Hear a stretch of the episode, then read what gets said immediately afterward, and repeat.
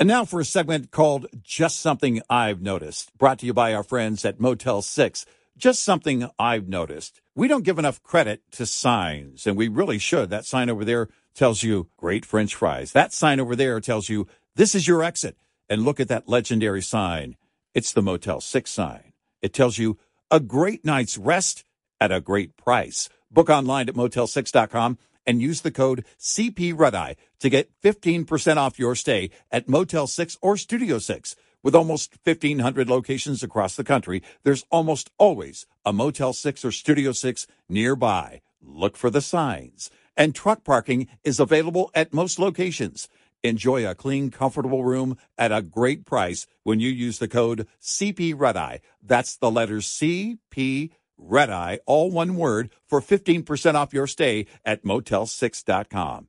That's a great deal. And that's just something I've noticed. Brought to you by Motel 6.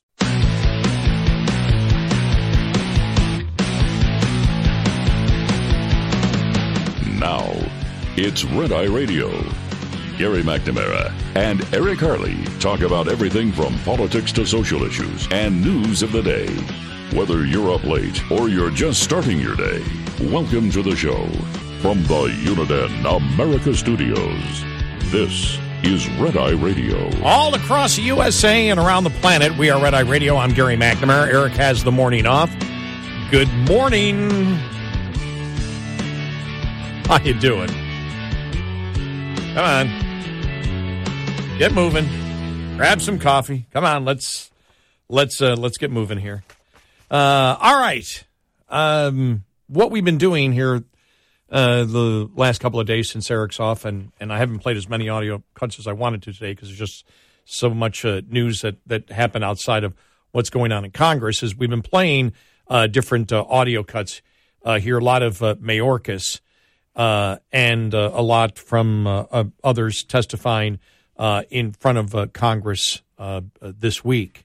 I want to play this audio first off, this is uh, from uh, uh Secretary D- Defense Secretary Austin and uh, also General Milley out there testifying in front of the uh, House Armed Services Committee and talking of a, about a variety of things, including Afghanistan, and really s- shocking stuff from Lloyd Austin, the Secretary of State, who says he has no regrets about the withdrawal and how it happened from Afghanistan, which is mind-boggling.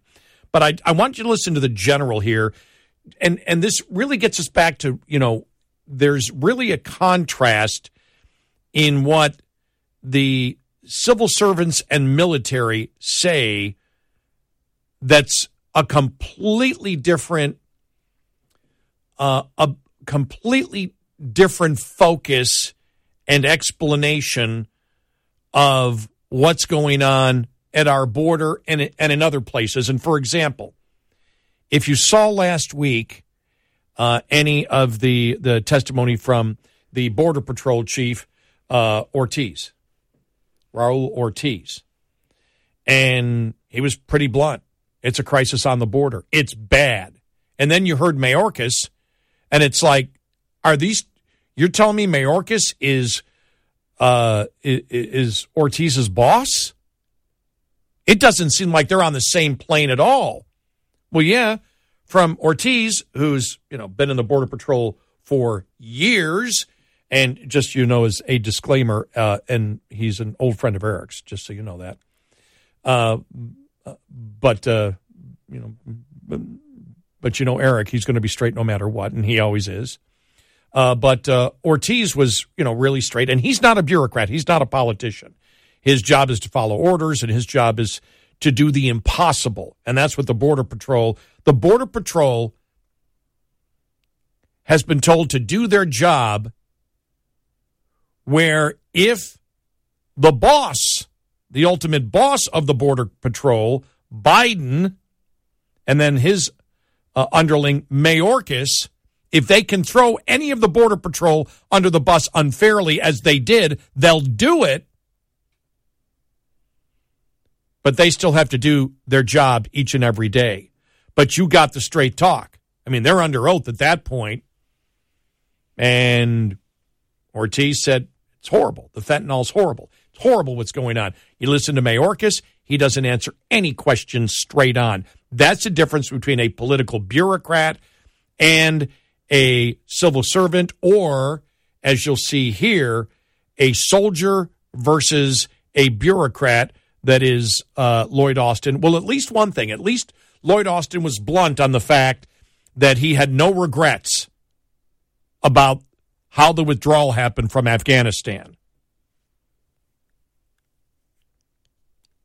Because it gets, somebody like me, it gets me upset because we lost because of the bumbling and the lies that went on in the administration.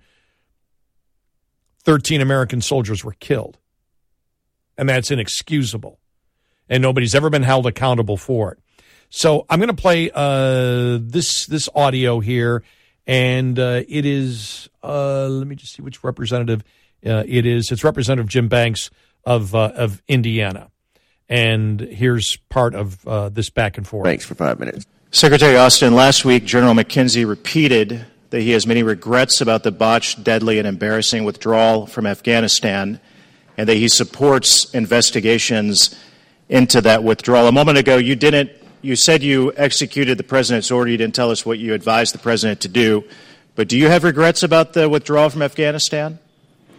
I support the president's decision. Do you have regrets of, about the withdrawal or how the withdrawal occurred from Afghanistan that cost the lives of 13 of our service members? I, I don't have any regrets. Uh, you don't have uh, any regrets. Secretary Austin, uh, it's very telling. Uh, Secretary Austin, um, has there ever been any accountability for anyone within the Department of Defense for the deadly, botched, and embarrassing withdrawal from Afghanistan? Any accountability? Hey, listen, our, our, our troops evacuated 124,000 people off of that airfield. Has anyone and, been held accountable? If a Navy captain grounded a ship, what happens immediately? Typically, that, that captain is removed. That captain is removed. Has anyone been held accountable for what happened in Afghanistan? To my knowledge, no. You don't regret it. No one's ever been held accountable. Mr. Chairman, this is why this Republican majority must provide the accountability that this administration wants to sweep under the rug with what happened in Afghanistan. General Milley. Um, to be clear, I don't. General Milley. The, the great General Milley. A few weeks did. ago, North, Northcom Commander VanHerck sat before us and testified about the situation at the southern border. You commented a little bit ago. You agree a, there's a crisis at the southern border. It's a national security threat to this country. Every seven and a half minutes, an American dies from fentanyl poisoning because the drugs that are flowing over the southern border. And since we've been in this hearing, that means 20 Americans have died of a fentanyl poisoning. 99% of it comes over the southern border. General, uh, General VanHerck told us that President Biden has never requested a single hearing from him, the, the, the Northcom commander, about the southern border. Has the president ever asked you for a briefing about the southern border and the national security threats? I have been in several uh, meetings and briefings, uh, principals committees, and, and, and, other forums specifically about the southern border. And there's no question. With the president? Uh, a couple of them were with vice president uh, and some discussions with the president. That's correct. Uh, now, if I could, Look, at the southern border situation is a very serious situation, and you know it as well as I do. And uh, that there's some, I think it's in the range. The reports I get is about 5,000 a day. You're talking about 35,000 people a week. That's an Army Corps that come across that border. Uh, and then with the fentanyl issue that you're talking about, look at I, I, don't know what the exact numbers are, but the ranges that have been reported to me is something where between 70 and 100,000. That's an enormous amount of casualties and people dying, young kids that are dying in our communities. So there is a crisis at that border. Now the question is, what do you do about it? And we have to work much closer, I think, anyway, uh, with Mexico. Uh, there's certain things that have to be done along the border uh, with the CPB and others. Now that's out of our lane. That's DHS, etc. I, I, don't. I don't want to cut you off, but I do want to ask I'm you sorry. this. So, yeah. so General VanHerck told me. He said, "quote President Biden could ask under special authorities for the military to do more." That's what he told us before this committee. What special authorities is he talking about? I'm not sure. I'd have to check back with General VanHerck about the if, if there are special authorities. Yeah. It, it's well, there's mind blowing to me that the President of the United States, the Commander in Chief, wouldn't use the military to secure our southern border if it is a crisis and a national security threat that you've agreed with us yeah, that not, it is today. Yeah, if I could, it, I, I personally think the primary, the lead, should be on the border itself. Clearly, law enforcement. uh, as opposed to the military. Now, mechanically, could you line up divisions of troops? Of course you could. But is that the right thing to do? Is that the right way to do it? And I would certainly advise against that. Uh, we'll execute whatever decisions are made. But lining up. You would advise against the military doing more at the southern border? No, what, what I said was lining up troops and like securing the southern border with divisions of troops. Now, we are supporting the southern border with uh, several thousand troops uh, and logistic support. And I think the lead agency along the border itself should be the police. Now, this. Sir, I don't. I don't want to cut you off. I got to move on. Okay, but if sorry. General VanHerck said there are special authorities the president's not using to secure the border, I'll, I'll find uh, out. we should be digging into that. I'll find out everything that we can. I'll Secretary Austin. Yep. Last year, in your budget request, you asked for $114.7 million for diversity and inclusion activities. This year, you asked for $27 million more. Does that mean that what you did last year didn't work, and that's why you need $27 million more?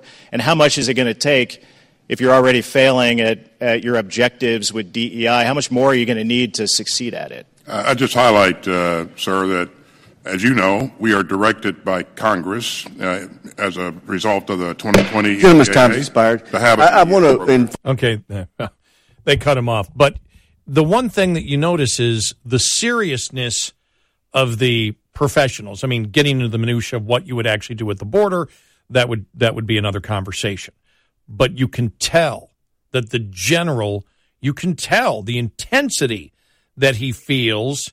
It's a national security threat. It's a national security threat, and it's a crisis at the border for those border cities. And the general, you could feel the intensity when the Border Patrol Chief Ortiz spoke last week and other Border Patrol members and other sheriffs you can feel the intensity of what the problem is. And I think it's important to note that when you have Mayorkas, who's supposed to be the head of it, or Biden just completely ignores it, uh, whatever, it's Trump's fault. Everybody know it's everybody knows that it's not. But Mayorkas is like, oh, whatever. I'll just answer whatever question. You can tell there is no seriousness to a Mayorkas. It's simply, it's a game to him. It's a rhetorical game. It's a cat and mouse of language and words and deflection. And I hope that if people have watched any of this or heard any of it, that they recognize that. That there is a huge disconnect between the people that are on the ground or the military analysis of it than the bureaucrats that are in charge of this, the bureaucrats and the politicians that are in charge of it, and they really don't care. And you don't hear that intensity and that concern for what's truly going on down at the border. They don't give a damn. I'm talking about the bureaucrats and the Democratic politicians. They don't care. 866 90 Red Eye. Farmers often complain about not being able to find people to work on their farms, let alone keeping those workers, and this seems to be the same kind of problem within the U.S. Department of Agriculture. Ag Secretary Tom Vilsack says it's not just hard to find workers, but the biggest problem we have is retaining folks that we actually do get. Vilsack told a Senate Ag Appropriations hearing that this problem is across all of USDA's mission areas, particularly its county farm service agency offices who are having trouble keeping workers on board. The loan officers, in particular, they get trained by us, and then a bank comes in and says, "Hey, can, you can make five thousand dollars more," and off they go. Same with new USDA veterinarians. They're excited about their job. They do an amazing job for a year or two, and then someone basically says to them, "Hey, in the private sector." You can make 10, 20, 25,000, $50,000 more. Why don't you come over to the private practice? Vilsack says the federal compensation system needs to be adjusted for today's workforce situation. Gary Crawford for the U.S. Department of Agriculture. This report is made possible by Cenex Roadmaster XL Premium Diesel and Citgo Lubricants. Get in touch with Red Eye Radio, toll free at 866 90 Red Eye.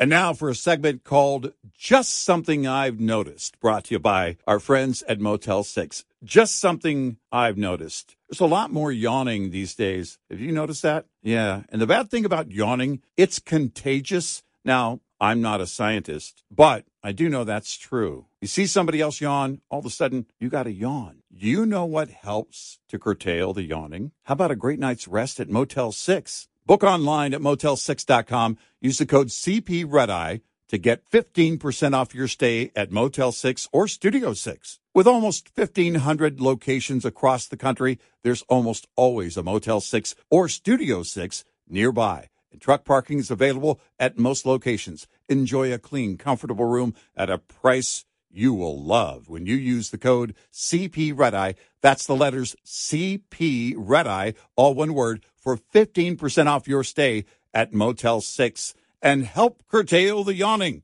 That's just something I've noticed. Brought to you by Motel 6. Afford Anything talks about how to avoid common pitfalls, how to refine your mental models, and how to think about how to think. Paula, while certainly you can mess up on a million dollars a year, it is far less likely than it is on $30,000 a year. Right. I would meet wonderful people that were struggling with a budget that was super tight. It was 100% you need to make more money. Make smarter choices and build a better life. Afford anything, wherever you listen.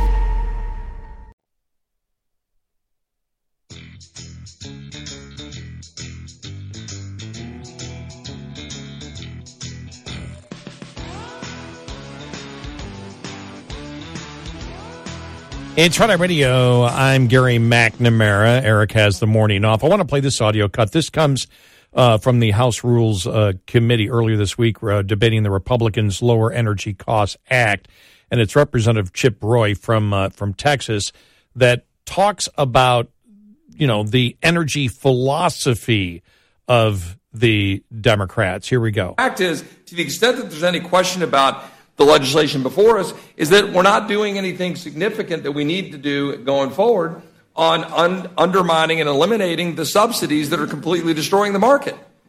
Right? We can open up all the permitting in the world. We can open up the entire federal landscape to permitting. We can get rid of all these barriers to permitting. But as my colleagues on this side of the aisle understand, if you're subsidizing other power forms of power at the expense of people wanting to invest their capital for oil and gas production, what are they going to do? They're going to go seek free money.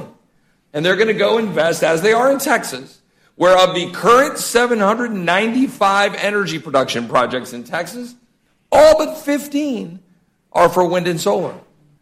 This despite the fact that the Texas grid is 40% reliable on wind and solar, soon to be 50% reliable on wind and solar. Texas is trying to figure out how to manage that and sustain a grid to actually be up, but yet they're battling the subsidies produced by Washington to pay people to produce unreliable energy. Unreliable energy that when the sun sets in July in Texas means a quarter of the grid just vanishes at night. And on a windless day, everybody's running to say, well, where the hell's the power going to come from? Oh, I don't know, from all that coal, gas, and, and uh, production from nuclear power. But oh, wait, does that exist? Oh, but my Democratic colleagues run around saying, oh, we can't, uh, well, they're not you know, producing what they can because they're trying to just profit all their, you know, pocket all their profits. Well, what business person is going to go invest money into all of the capital production to produce a gas fired plant or a coal fired plant if the federal government is paying people large quantities of money to produce the other form of power to make it cheaper? Right? Cheaper. Well, it's cheaper because we're borrowing money from China to subsidize it. So I, I look, I applaud this bill at least stepping us uh, in the right direction in terms of opening up permitting, trying to undo some of the damage that this administration is doing to the greatest economy uh, the, in the history of the world that has now, uh, you know, uh, been knocked on its on its heels. Uh, while we're watching China produce a, a, a two new coal-fired plants a week on top of the 1,100 coal-fired plants they currently have in operation, while we have 250 and we're producing none. While we produce very few new gas fired plants. Also, we can go ch- literally tilted windmills while we're running around trying to chase this, this fraudulent utopia, destroying American energy independence and our ability to beat uh, our, our enemies around the world. So I appreciate that, that the administration, or that the, I'm sorry, that the leadership of uh, uh, these two committees, uh, uh, or three committees. Are, Okay, he moved his microphone away. So, uh, you know, you you hear that, and you know, Eric and I have been preaching that for decades. You know, and we talked about here in the state of Texas, we talked about the free Zola that we had, and he hit it exactly right. When you have all these huge federal government subsidies, and the one thing he did omit, all that he did omit, but I mean, he covered most of it, was not only do they receive the subsidies, so why is anybody going to put long term capital investment into places where there are no subsidies when the government is subsidizing it to provide cheaper energy and you can make a better return on your dollar because of the government subsidies? You're going to go there. But the other point that he didn't bring up was, and the government is telling you that you're going to be out of business as a coal plant. You're going to be out of business as a gas fired uh, electricity plant. We don't want you anymore. You're not going to be here. You know, it's it was like the joke that when Biden said, "Well, we're going to open up these permitting because we may need we may need oil for the next 10 years." Nobody's going to produce it. These are long-term capital investments. And so I'm just glad that Chip Roy said it. That should be in that form consistently marketed by the Republican Party and talk about how insane it is and how, as we have stated, the Democrats are putting our energy security, our economic security, and our national security in peril with their energy delusions of how you're supposed to run a grid. And it's obvious, and everybody knows it. Sun goes down, solar panels don't do it. Wind dies, you don't have wind power. What's going to back it up 20 years, 30 years from now? When those plants to back it up are gone, what are we going to do? It's unbelievable.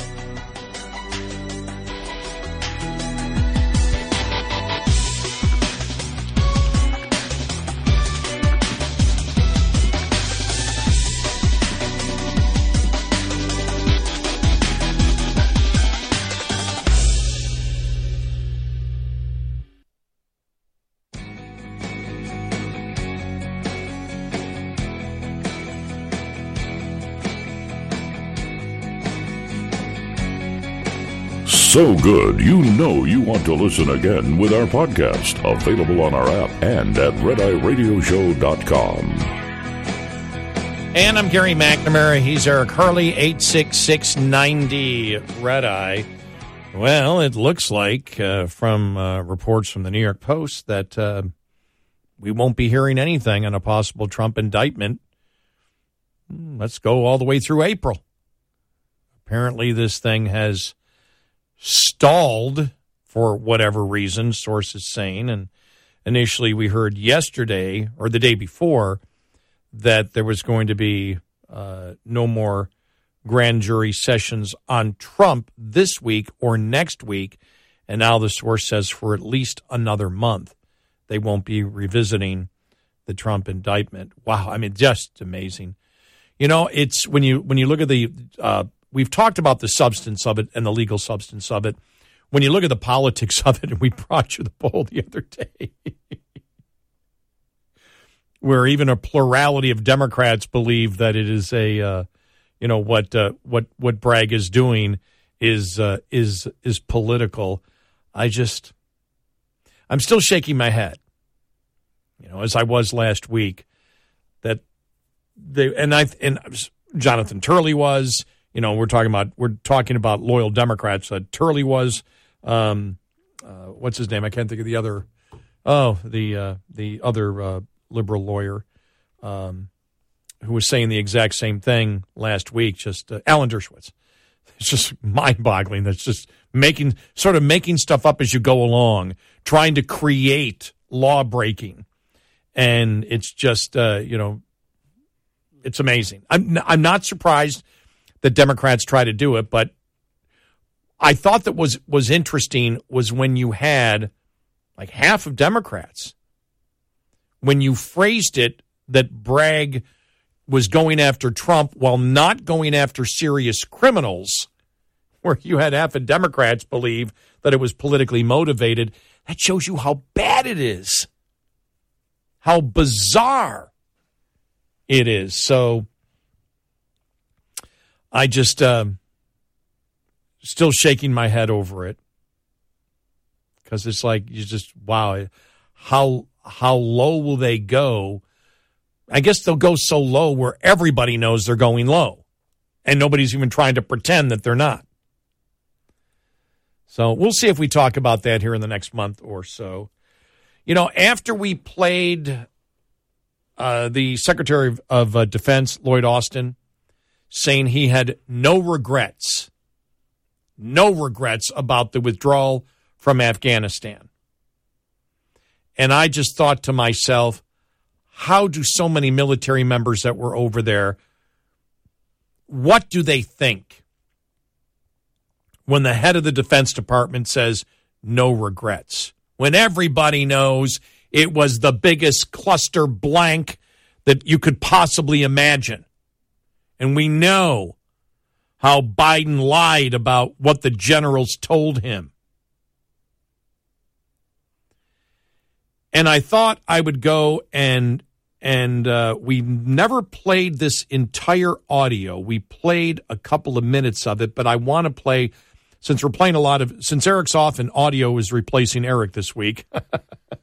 Eric, you're replaced by audio. Uh, I wanted to uh, play these full remarks. This came from March 8th of, of this year. And it was the House Foreign Affairs Committee received testimony from retired Lieutenant Colonel David Scott Mann, founder of the Task Force Pineapple. They went in as a private organization because this was so incredibly and horribly managed by the Biden administration and the Biden Pentagon that he went in to get people out. And here were here were his opening remarks to Congress a few weeks ago. I'm here to relive August 2021 with all of you, not as a Democrat or as a Republican, but as an American combat veteran that's going to do my best to represent over 800,000 Afghanistan war veterans and their families, but with my own point of view. I'm a Green Beret and a retired lieutenant colonel with nearly 23 years in service and three combat tours in Afghanistan. I'd like to start with a question. What does an American promise mean today? There's a promise in the military that is both explicit and implicit. I have your back. We were trained that way. It's, it's in our blood. But in August 2021, the leaders who held us to that standard went silent while our Afghan allies were left behind. The U.S. government may not have had the backs of our Afghan allies, but our veterans did. For as long as we've been a nation, our veterans have been a moral compass for doing the right thing, especially in hard times. As we try to figure out where to go from here, I suspect we're going to need that moral compass more than ever. You won't find many veterans sitting out here today who relish being involved in this Afghan evacuation. We paid our dues and we tried to move on with our lives. I know jumping back into the quagmire of Afghanistan was certainly not part of my military retirement plan. But like thousands of other veterans across the country watching Kabul collapse on August 15, 2021, I received a phone call from a friend that absolutely crushed me. I'm not afraid to die, he said to me. I just don't want to die alone. Those were the words that dragged me back into the Afghanistan conflict. His name was Sergeant First Class Nazimuddin Nizami, but I just called him Nizam. His father was a Mujahideen fighter who was killed by the Soviets when he was four months old. He had no money, no family, no hope. Yet somehow he became an Afghan commando, one of the elite warriors who were trained by U.S. Special Operations to do really 95% of the fighting in the country. Green Berets, including me, who worked with Nizam, we loved him like a brother. He volunteered for every mission every day. He was family. But despite numerous inquiries to the State Department, Congress, and even Army Special Operations headquarters about his SIV status, Kabul was falling and no one was coming to help him. This was a guy who was shot through the face protecting U.S. Green Berets from a Taliban ambush. And for me, he was the same guy that even while he was being hunted and texted by the Taliban, would call me to ask how my kids were doing. Over the next few weeks, I assembled a small team of volunteers, mostly veterans from across the country, that we called Task Force Pineapple to guide Nizam and hundreds more to safety. We didn't have any resources or battlefield access or time, but we had something that a lot of people didn't relationships and trust. We used cell phones, knowledge of the terrain, and an encrypted chat room to guide at risk commandos and their families at night navigating through that suffocating crowd through an open sewage canal and then into position to link up with known NATO service members like Aiden, who were standing watch near a four foot hole in the perimeter fence. Pineapple wasn't the only group. There were hundreds of ad hoc volunteer groups doing similar work, many of them sitting out here today. From breakfast tables to basements across the world. Jane, a Gold Star wife who lost her husband Chris in Afghanistan. Will, a double amputee, fighting to save the interpreter who saved his life on the battlefield, and dozens, even hundreds more. We helped hundreds of allies, but thousands were left behind and at great cost to this vulnerable veteran population who had already given so much. My buddy Steve, who was racked with post traumatic stress and a traumatic brain injury from an IED, screamed into his pillow and pounded his bed because his children were in the next room as his former interpreter was detained at a Taliban checkpoint and was pleading over the phone, Steve, they are beating my wife. My children are watching this for God's sakes. What should I do? Can I fight them? Why is this happening? Jay, a former Navy SEAL in Pineapple, received a text on signal from his Afghan partner. My daughter has been trampled, sir. I know we're going to miss our chance to escape, but she's unconscious and barely breathing. It's okay, my friend. Thank you for trying. This whole thing has been a gutting experience.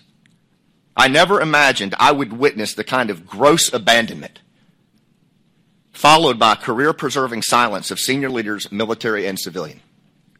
As a result of the way that we've left Afghanistan, we're on the front end of a national security crisis as 27 violent extremist groups are now operating on former NATO security bases with Taliban top cover. And I think we're on the front end of a mental health tsunami. As 73% of our Afghan war veterans say they feel betrayed by how this war ended. Calls to the VA hotline have spiked 81% in the first year since the Afghan withdrawal, and they keep coming. My friend Brad was found dead a few months ago in a Mississippi hotel room. His wife Dana confirmed to me that the Afghan abandonment reactivated all the demons that he had managed to put behind him from our time in Afghanistan together. And he just couldn't find his way out of the darkness of that moral injury. America is building a nasty reputation for multi generational systemic abandonment of our allies that we leave as smoldering human wreckage from the Montagnards of Vietnam to the Kurds in Syria. Our veterans know something else that this committee might do well to consider. We might be done with Afghanistan, but it's not done with us. The enemy has a vote. If we don't set politics aside and pursue accountability and lessons learned to address this grievous moral injury on our military community and right the wrongs that have been inflicted on our most at risk Afghan allies, this colossal foreign policy failure will follow us home and ultimately draw us right back into the graveyard of empires where it all started. Thank you, and I look forward to your questions.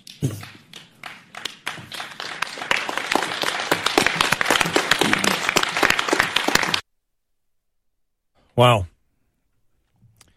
I wanted to play that so, you know, it because part of our narrative on the show today is to show the way the people on the ground are talking to you, whether it's the Border Patrol, uh, those that know the military that served in Afghanistan, what actually happened on the ground, the abandonment there, uh, how Mayorkas just this is a game to him when it comes to the border and Lloyd Austin, no regrets about how we pulled out of Afghanistan. They just don't care. But there are actually real people that are involved in it. And retired Lieutenant Colonel uh, David Scott Mann, I think, very effectively ask very important questions for Americans. Do we stand for anything? And does our promise mean anything? And also brought up the fact that it's not over, as we stated. That's why the generals wanted to stay over there in Afghanistan with a light force of 2,000 people in control of that airport because we were able to monitor where terrorism was over there. And we're idiots over here. We are, we're led by idiots. We're ending the war. And as he said, they have a vote. They didn't end it. And when it, Biden sold that to the American public, I hope the American public didn't buy it. The polls show they didn't. But that's what he tried to sell. Tried to sell that big lie that cost 13 soldiers' lives and who knows how many loyal allies to the United States over in Afghanistan. It's reprehensible what this administration did. It's reprehensible what the Secretary of Defense, Lloyd Austin, said yesterday when he said, no regrets at all. It's just horrible. 866 90 Red Eye. We'll be right back with more Red Eye Radio with Eric Harley and Gary McNamara.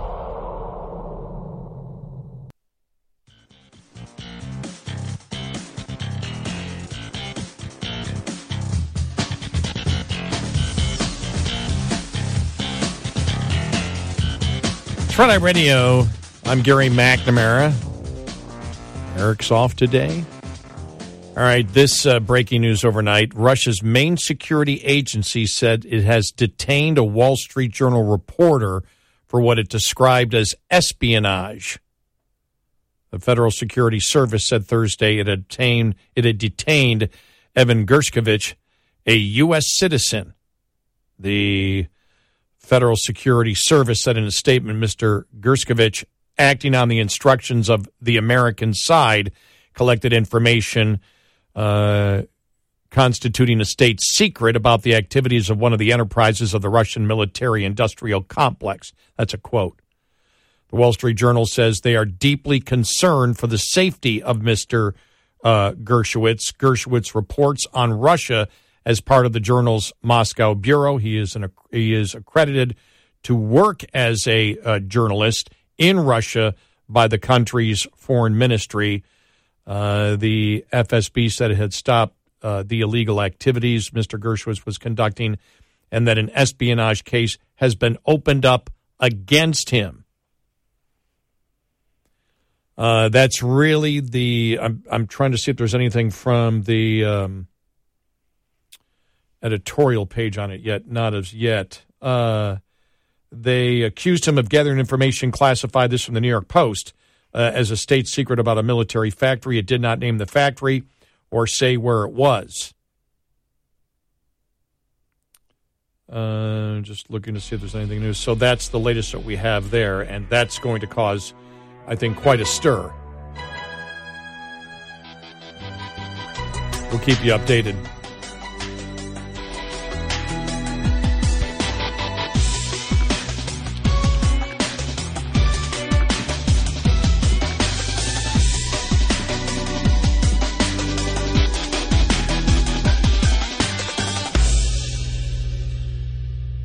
This is Red Eye Radio on Westwood One. The Bigger Pockets portfolio of podcasts are worthy of your investment. We're having a real conversation as real real estate investors. New episodes available every day. It's important to buy where it makes money and not necessarily where you want to travel to. Bigger Pockets, On the Market, Rookie Real Estate, or Money Podcast. The purpose of flipping is to create more cash so then you can reinvest into other types of properties. The Bigger Pockets Podcast on YouTube or wherever you listen. Welcome to Talkville, the ultimate Smallville rewatch podcast. Guest star Sarah Carter as Alicia Baker, although I didn't really work with her a lot. But Tom did, and they had some real big smoochy scenes. Yeah. Can we talk about that? Could there be any more sex? What was three page makeout scene that just kept going? Good Lord. We get it. They have chemistry. Jump in now or catch up on any of the past seasons of Talkville on YouTube or wherever you listen.